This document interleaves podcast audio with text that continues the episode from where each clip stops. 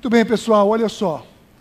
Eu creio que, dentre tantas coisas naturais na nossa vida, tantas coisas que fazem parte do nosso cotidiano, fazem parte do nosso dia a dia, fazem parte da nossa vida natural, uma dessas coisas parece intrigar mais as pessoas.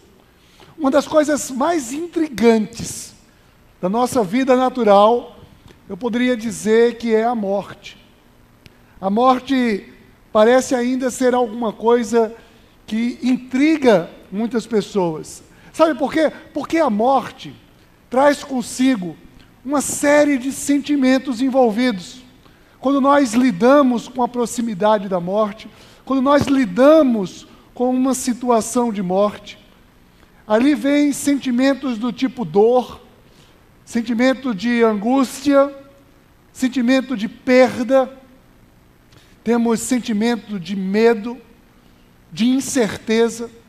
São muitos os sentimentos, muitas as coisas que estão envolvidas na nossa vida. Até mesmo as pessoas mais bem resolvidas com esse tema, que é o tema da morte, as pessoas que têm uma convicção plena do que é a morte, para onde irão depois da morte, e não temem isso, estão tranquilas quanto a isso, ainda assim, mesmo sabendo que o paraíso é, é uma vida maravilhosa, estar na glória com Deus será uma coisa incomparável com estar aqui, ninguém tem pressa de morrer, não é verdade? A morte é aquele negócio, que a gente sabe que, né? Quando a gente sabe que vai ser muito bom, a gente não tem pressa, não tem pressa nenhuma, né? Aliás, Deus nos ensinou, Jesus nos ensinou que a gente não deve andar ansioso por coisa alguma, né? Então por que a gente vai ficar ansioso por querer ir logo lá? Pro... Não, então é sem ansiedade, com tranquilidade. Mas o que é que acontece com a gente quando um ente querido morre? Qual é o nosso sentimento? Qual é a nossa reação?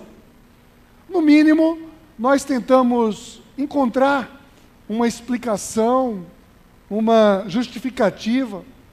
E quando essa morte se dá de maneira prematura, uma criança morre, um jovem, uma pessoa cheia de sonhos, cheio de projetos, cheio de vida, e prematuramente aquela pessoa morre, sem dúvida vem muitos pensamentos. E quando essa morte se dá, talvez por um assassinato, uma morte injusta, uma pessoa inocente, além da dor, além de todos os sentimentos que eu já mencionei aqui anteriormente, ainda vem em nós uma revolta, uma incompreensão, e parece que os sentimentos são potencializados. Agora eu quero convidar todos vocês para que possamos nos transportar a cerca de dois mil anos atrás estamos diante de uma morte, a morte de Jesus.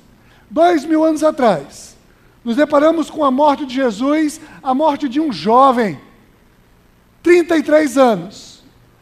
Uma pessoa que estava no auge da sua vida, dos seus ensinamentos, cheio de projetos, cheio de princípios, cheio de valores, e prematuramente ele morre. Foi um assassinato. Ele foi morto com requinte de crueldade, uma injustiça, pois ele era inocente. O que dizer dessa morte? O que pensar diante dessa morte? Qual o motivo de uma morte tão trágica? Seria a impiedade dos romanos? Seria causa da morte de Jesus a traição de Judas? o ambicioso? Seria a religiosidade dos judeus?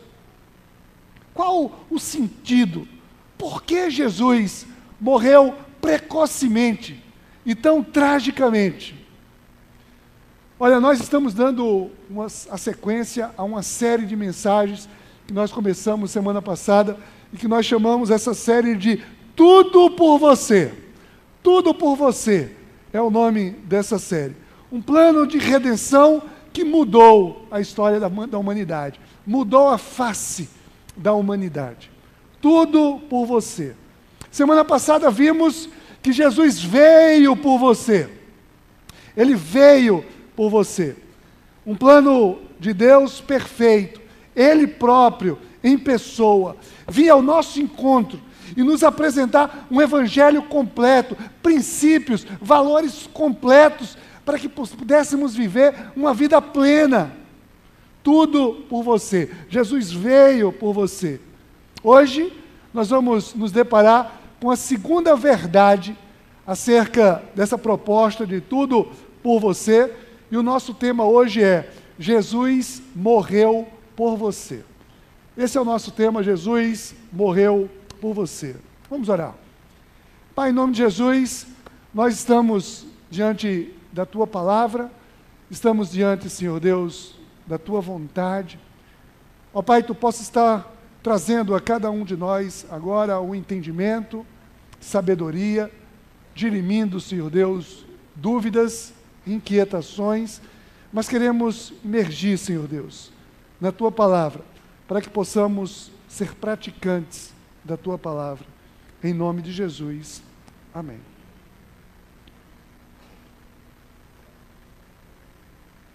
Ora, a morte de Jesus não foi um fracasso, como alguns podem ter pensado lá atrás ou hoje em dia ainda.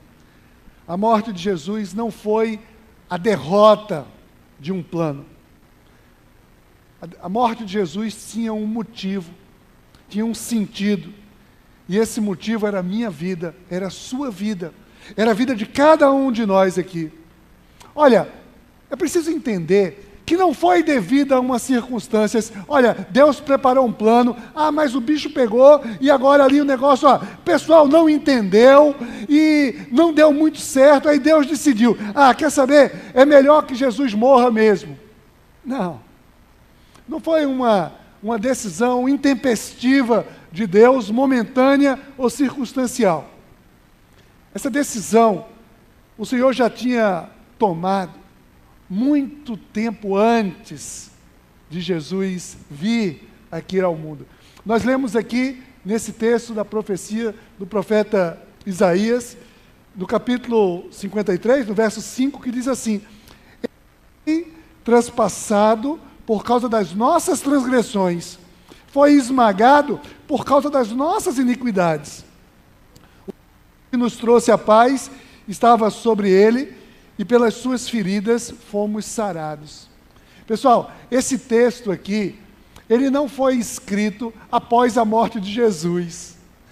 Esse texto, ele foi escrito cerca de oito, oito séculos antes de Cristo oito séculos, cerca de 800 anos antes de Jesus vir ao mundo, já tinha essa profecia, já era a vontade de Deus, que Jesus viria aqui, que o Messias viria, iria ser traspassado por causa das nossas iniquidades.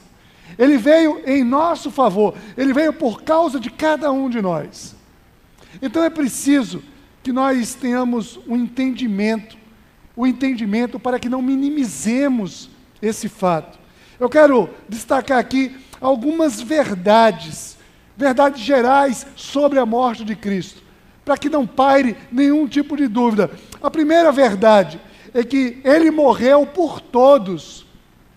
Jesus morreu absolutamente por toda a humanidade. Olha o que diz o versículo 6, nós lemos assim: Todos nós, como ovelhas, nos desviamos Cada um de nós se voltou para o seu próprio caminho, e o Senhor fez cair sobre ele a iniquidade de todos nós. Olha, o Senhor tem interesse em toda a criação, em todas as pessoas. O sacrifício de Cristo não foi apenas para os seus seguidores, não foi apenas para algumas pessoas, não foi apenas para alguns religiosos. Não. O sacrifício de Cristo, como disse o reformador João Calvino, no século XVI, ele disse: o sacrifício de Cristo foi completo, suficiente, perfeito para toda a humanidade, porém eficiente apenas para os que creem. Ou seja, é um sacrifício perfeito, suficiente para todos, absolutamente toda a humanidade. Jesus morreu por todas as pessoas. Olha, Paulo escrevendo aos Coríntios, ele diz assim: E ele morreu por todos, para que aqueles que vivem já não vivam mais, já não vivam mais para si mesmos, mas para aquele que por eles morreu e ressuscitou. Ele morreu por todos, mas nem todos creem e querem viver por ele. Mas nós precisamos entender, nem isso anula o sentido de uma morte por toda a humanidade. A segunda verdade, Jesus morreu foi por propósito de Deus. Foi um propósito de Deus. Olha o que diz o verso 10.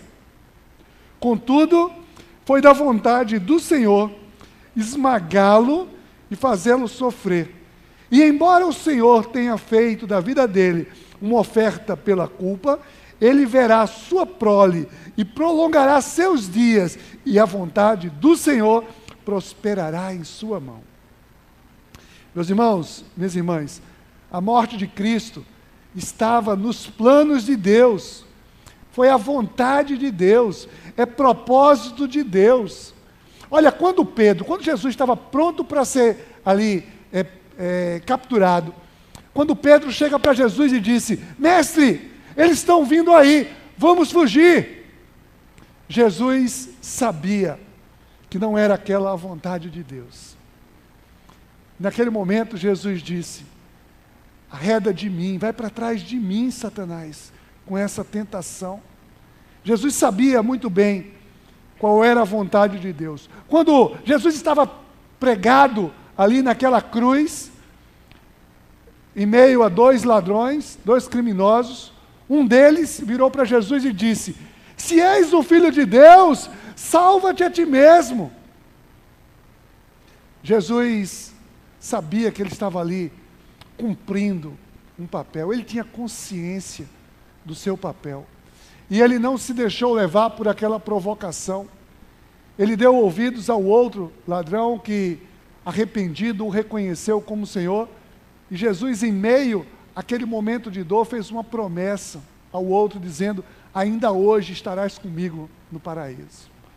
Quando os seus algozes, quando os soldados romanos o humilharam, ali, castigaram, Jesus sabia que era o propósito de Deus. E naquele momento, Jesus simplesmente, orando ao Senhor, disse: Pai, perdoa-os, eles não sabem o que estão fazendo. Jesus sabia muito bem que era o propósito de Deus a sua morte. Em terceira verdade, é que ele morreu para nos tornar justos. Olha o que diz o verso 11: depois do sofrimento de sua alma, ele verá a luz e ficará satisfeito. Pelo seu conhecimento, meu servo justo justificará muitos e, e levará a iniquidade deles. A morte é consequência do pecado. E uma das doutrinas fundamentais do cristianismo essenciais do cristianismo, que difere o cristianismo de diversas outras expressões religiosas, é justamente a doutrina da justificação. A doutrina da justificação, em breves palavras, atesta que o homem não pode por si só se tornar justo. O homem não pode, por mais que queira, pagar os preços, pagar o preço dos seus pecados, das suas transgressões. Não existe possibilidade de boas obras, o que quer que seja, você anular. Não é uma conta corrente ali, débito e crédito, que você pode botar a sua conta positiva. Não. Faz-se necessário o sangue de um justo e nós fomos justificados pelo mérito de Jesus. Ele sobre si, ele pagou o preço por cada um de nós. Nós, ao olharmos para Cristo, nós somos justificados. O fato de nós termos nascido numa cultura cristã de muitas vezes, né? O cristianismo é algo tão natural na nossa vida, afinal, desde criança a gente ouve falar em Natal, em Semana Santa, Páscoa, Jesus morreu, Jesus ressuscitou, e parece que a morte de Cristo é algo muito natural, muito comum, às vezes até banalizado. E muitas pessoas, ao verem filmes, encenações teatrais, quando veem aquele sacrifício, às vezes se constrangem, parece que ali cai a ficha Parece que percebe naquele momento que foi algo trágico que aconteceu. Mas a morte de Cristo serve para algumas reflexões nas nossas vidas. Você tem ideia de idade, de amor que Deus tem por você? Você tem ideia do quão apaixonado por você, pela sua vida, Deus é? Você tem ideia do quanto custou o amor dele por cada um de nós, pela sua vida, você tem a noção de que sem aquela morte, sem aquele sacrifício, nós estaríamos perdidos. Seria nosso todo o sacrifício, a morte e uma distância eterna de Deus. Nós Vimos na semana passada, aqui, o cristianismo em um verso. E eu quero hoje repetir esse verso, que é um verso talvez emblemático da fé cristã. Em João 3,16 diz: Porque Deus amou o mundo, né? Deus tanto amou o mundo, que deu o seu Filho unigênito para todo o que nele crê não pereça, mas tenha a vida eterna. Olha, é um verso que resume, resume a vida, a paixão, né, a morte de, de, do Filho de Deus pela sua vida, pela minha vida, por cada um de nós. Olha, e isso aqui não é um verso para ser simplesmente admirado. Ah, esse verso é admirável. Um verso para ser proclamado simplesmente. Esse é um verso para ser crido e vivido. Isso é a essência da nossa vida. Isso traz vida para cada um de nós. A morte de Cristo, ela é reveladora. Sabe uma coisa reveladora? Reveladora é assim, sabe, último capítulo último capítulo de um livro, último capítulo de uma novela, ali, aquele momento em que as verdades vão vir à tona, onde todas as coisas serão reveladas, as mentiras cairão por terra, o segredo será desvendado, todo mundo vai ficar sabendo a essência, o verdadeiro. A verdade vem à tona, esclarece tudo, traz sentido a absolutamente tudo. Pois bem, essa é a essência da morte de Cristo. Ela revela o plano de Deus pela minha vida, pela sua vida, pela vida de cada um de nós. Eu quero destacar aqui, e se você quiser tomar nota para que você não esqueça, você pode entender o que a morte de Jesus revela. Eu quero trazer pelo menos quatro pontos da revelação da morte de Jesus. A primeira delas, a morte de Jesus revela um amor imensurável por você. Sabe o que é imensurável? É algo que não se pode medir. É um amor que não dá para medir. Né? O evangelista João, aqui nesse texto, ele diz assim: Deus amou tanto o mundo. Ele não consegue nem medir. Ele diz simplesmente amou tanto. Né? Se fosse aqui no Nordeste, esse texto fosse escrito, assim, olha, Deus amou que só. Né?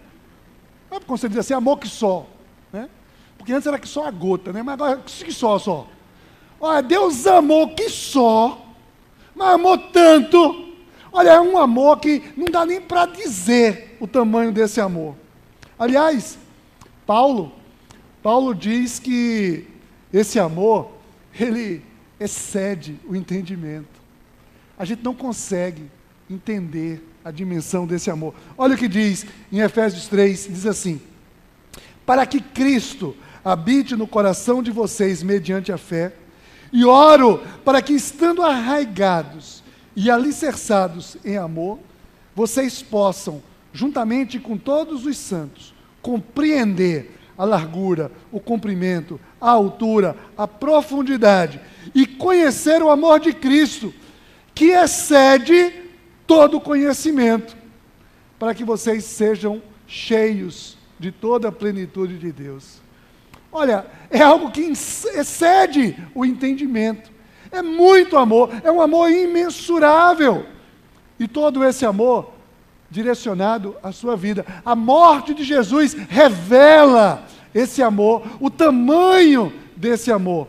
Não é porque nós somos bonzinhos, não é porque nós somos bons meninos, comportados, não. Absolutamente. Não importa quem você seja, quem você tenha sido, o que você tenha feito ou deixado de fazer. Não é por causa de você, é por causa dele. É o amor dele por você. É o amor dele incondicional pela sua vida, pela minha vida, pela nossa vida. Em 1 João 3,16 diz assim a palavra: Nisto conhecemos o que é o amor. Jesus Cristo deu a sua vida por nós.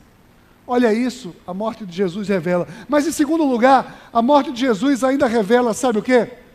Revela uma entrega sacrificial por você. Olha, nós precisamos ter uma noção clara do que seja uma entrega sacrificial. Uma entrega sacrificial não é alguma coisa assim, ah, não estou fazendo nada, eu vou me entregar ali. Não. É um sacrifício, ah, não custa nada, eu vou fazer. Já que não custa nada, eu vou fazer. Não! Você já ouviu alguém dizer assim, ah, eu daria a minha vida por fulano? Olha, Existem até pessoas que dizem dar a vida por outra pessoa, mas dar a vida de um filho por uma pessoa eu nunca ouvi. Eu nunca vi. Para mim é inimaginável. É inimaginável alguém dizer que dá a vida do filho por alguém. Não tem. Eu não vejo isso absolutamente. Né? Eu já vi muita gente dizer que era capaz de matar alguém por causa de um filho. Né? Mexa com meu filho que eu mato. Né? Se tocar no filho meu, eu mato. Agora, dizer, eu mato meu filho por causa de alguém. Já viram alguém falar de negócio desse? É inimaginável. É inimaginável. É algo que excede, é isso que ele está falando, que excede o nosso entendimento.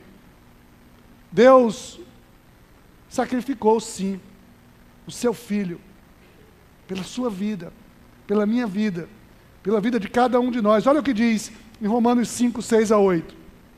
No devido tempo, Cristo morreu pelos ímpios. Dificilmente haverá alguém que morra por um justo. Embora, pelo homem bom, talvez alguém tenha coragem de morrer. Mas Deus demonstra seu amor por nós. Cristo morreu em nosso favor quando ainda éramos pecadores. Olha, Cristo não morreu por nós quando nós aceitamos, tá tudo bem, eu entrego minha vida, eu quero isso, eu concordo com isso, eu agora vou endireitar a minha vida. Não.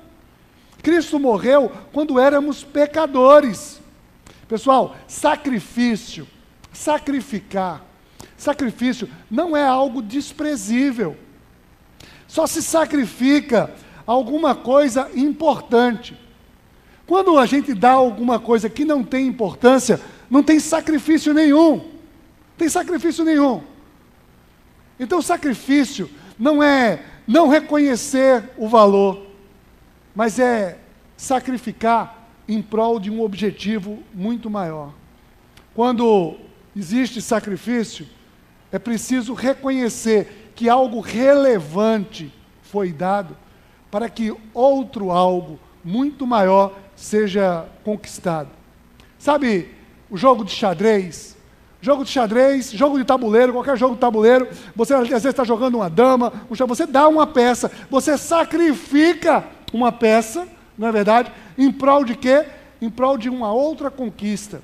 Às vezes você sacrifica, jogando xadrez, sacrifica uma torre, sacrifica ali um cavalo, sacrifica um bispo, né? o bispo não está nem aqui hoje, a gente fala logo, sacrifica um bispo, você mata um bispo ali, né? Sacrifica o bispo, mas para quê? Para você dar um checkmate. lá na frente. Então o sacrifício só se sacrifica coisas importantes. Nós precisamos entender isso. E Deus sacrificou o seu filho. Como é que nós podemos ignorar esse fato? Olha só, isso completamente por cada um de nós, esse sacrifício. Foi uma entrega sacrificial. Mas eu quero ainda chegar na terceira revelação. Existe ainda a terceira revelação. A morte de Jesus revela uma graça, uma graça. Não é merecimento, é uma graça que está disponível para você. Está disponível. Olha só o que é que diz: para o que todo que nele crê. Para que todo o que nele crê. Olha, é para todos. Todos que creem. A graça é assim. A graça está disponível. É um presente que é dado dá um presente, mas eu preciso abrir o presente. Não adianta nada eu receber um presente e colocar na estante. Ah, recebi um presente, mas não uso. Eu não vou ter proveito nenhum daquele presente.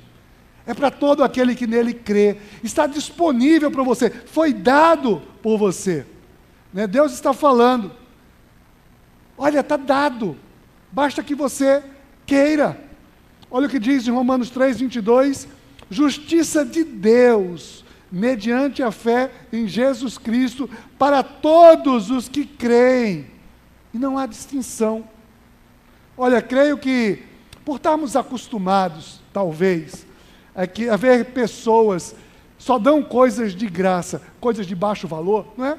Às vezes é assim, ah, ali eu ganhei de graça isso. Mas ganhar de graça é um brindezinho, né, uma coisa que não tem muito valor. Muitas pessoas acabam associando graça a não ter valor, a uma coisa, né, é um xing-ling qualquer, é uma coisinha assim. Né? Afinal de contas, vê, imagina uma pessoa, a pessoa vai numa agência de automóveis, aí vê um carro bonitão lá, 60 mil aquele carro, né? um preço assim razoável, um carro, né? tem carro mais barato, tem carro muito mais caro, 60 mil. Aí ganha de graça depois o que? Um chaveirinho. Né? Ganhou de graça, ganhou, pagou 60 mil no carro, ganhou de graça um chaveirinho. Ah, isso aqui foi de graça, foi um brinde. É, esse aí, nem, no caso, nem foi, porque você pagou. Não, não pense que foi de graça. Estava né? embutido no preço do seu carro. Mas isso traz até uma satisfação. Mas é uma coisa desprezível. É uma coisa sem muito valor. É uma coisa que ali que parece que não teve muito custo. Mas imagine agora uma outra cena aqui comigo. Imagine que você entra na agência de automóveis e vê um carro bonitão lá, um carro de 100 mil reais, e você chega lá para o dono da loja e diz: Eu acredito que esse carro é maravilhoso. E o dono da loja pega a chave assim para você e diz: não é o chaveirinho, não, é a chave. Diz assim: ó, é seu, pode levar. Ainda mais diz o seguinte: olha, eu faço isso com qualquer pessoa que aqui chegar. Qualquer pessoa chegar aqui que gostar desse carro, acreditar que esse carro é bom, vai levar. O que, que você faz? Você, será que você seria grato por aquilo? Será que você usaria? Será que você iria anunciar isso para outras pessoas?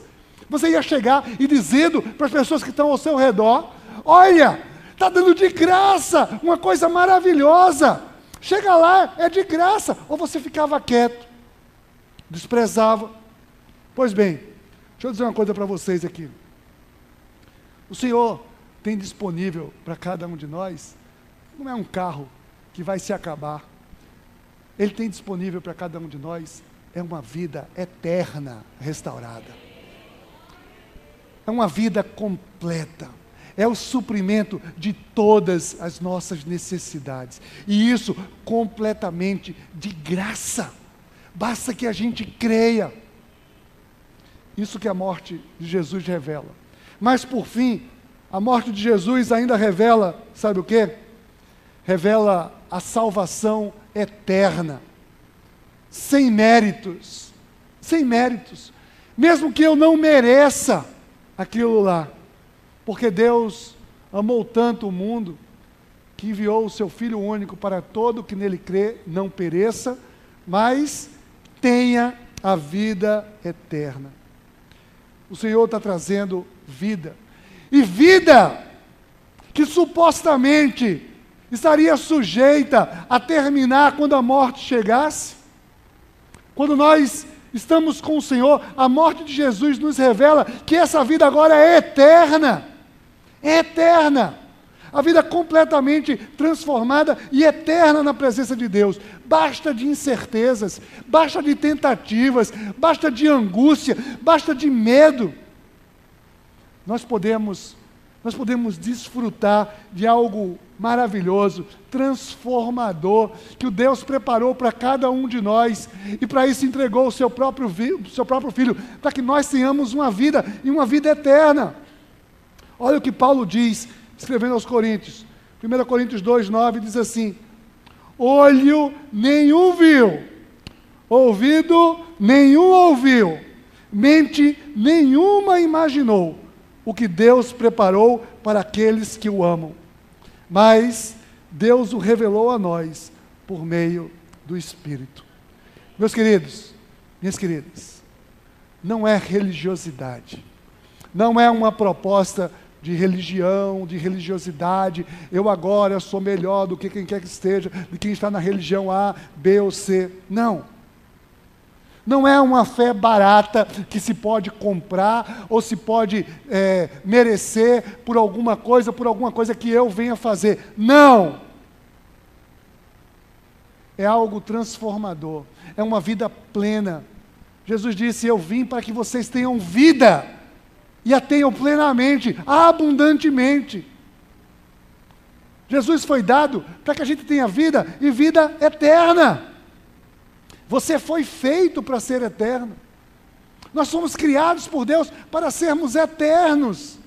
Nós estamos aqui numa vida passageira, circunstancial, momentânea. Não desperdice a sua vida com a visão terrena, limitada, hedonista, onde a busca pelo prazer, simplesmente o que custa é o prazer imediato. O importante é ter prazer. Eu quero é ter prazer. E muitas vezes essas buscas desenfreadas pelo prazer não se medem as consequências e as consequências são desastrosas.